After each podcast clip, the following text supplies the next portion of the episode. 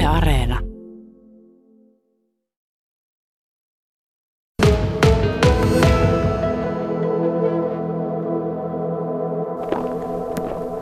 Etäajattelija tässä terve. Vieläpä löytyi lunta ja jäätä. Tien pohja on ihan jäässä. Jostapa mieleen, että niitä kesärenkaita meinasin, että jos tälle viikonloppua olisi vaikka vaihtanut, mutta enpä vaihda. Tässä on takana semmonen varmastikin yksi ikimuistoisia aamuja. Heräsin 2.30, astuin autoon ja ajaa surautin tuonne Lieksan suuntaan ja treffasin siellä Muikun Esaan. Ajelimme hiekkaisia teitä lajin verran ja päädyimme suon reunaan. Ja sieltä sitten harpottiin kuivilta mättäiltä ja hankiaista pitkin vähän keskemmäs suota ja pujoittaudumme tuommoisten retkipatjojen päälle semmoisten kamoviittojen alle, vähän niin kuin maisemoimme itsemme sinne ja sitten oltiin hiire hiljaa tovi. Esa sanoi, että noin viisi minuuttia, niin tähän tulee teeret soitimelle. Ja niin siinä kävi. Viitisen minuuttia ja kas kummaa.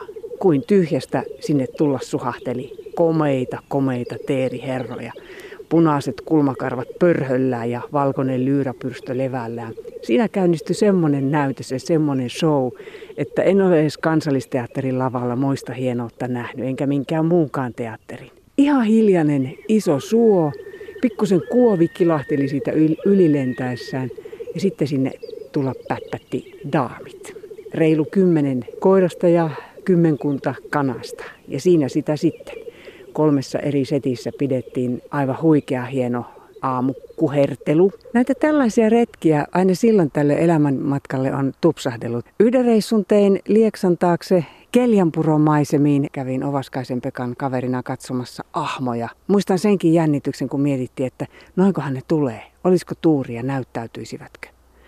Ja niinhän siinä sitten kävi, että kun aikamme odoteltiin, niin kuin tyhjästä sinne aukealle ilmestyi omalaatuisella lyllertävällä lönksyttävällä tyylillään ahma.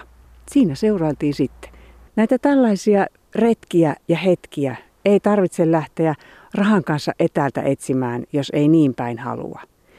On paljon esimerkiksi lintuyhdistyksiä, on paljon luontoharrastajia, jotka ihan mielellään ottaa kaverin viereen kulkemaan, kun kauniisti pyytää. Ja he, jotka tuntevat metsät, suot, linnut, nisäkkäät, jotka osaavat niistä kertoa ja lajeja esitellä, suosittelen lämpimästi lähtemään tällaisen konkarin matkaan, koska hetkessä sukeltaa ihan uuteen maisemaan. Vähän niin kuin diginörtit osaa tietsikkansa etuja takaperin, niin myös luonnossa liikkuvat ihmiset, he, jotka ovat sitä vuosikymmeniä tehneet oman intohimonsa ja jotkut työnkin puolesta, osaavat hetkessä kertoa paljon enemmän kuin äkkinäinen edes ymmärtäisi katsoa ja nähdä, saati vielä tulkita näkemänsä. Se on jännä juttu. Joskus sitä miettii, että minkähän takia ihminen ei meinaa oikein osata arvostaa mitään ennen kuin siihen saa laitettua hintalapun. Ja metsällehän nyt toki hintalapun saa jonkinlaisen, tosin aika sanellun sellaisen nykyisin, mutta luontoa voi hinnoitella toisellakin tavalla. Tuota tullaan Australiasta ja Saksasta ja USAsta ja Ranskasta ja vaikka sun vallan mistä ihmettelemään meikäläistä teerensoidinta keskelle suomalaista suota Itä-Suomeen ja ovat muuten valmiita maksamaan aika mukavia hilloja siitä hommasta. Mutta onkohan jatkossa paikkoja, missä teeri soi? Jääkö sille paikkaa?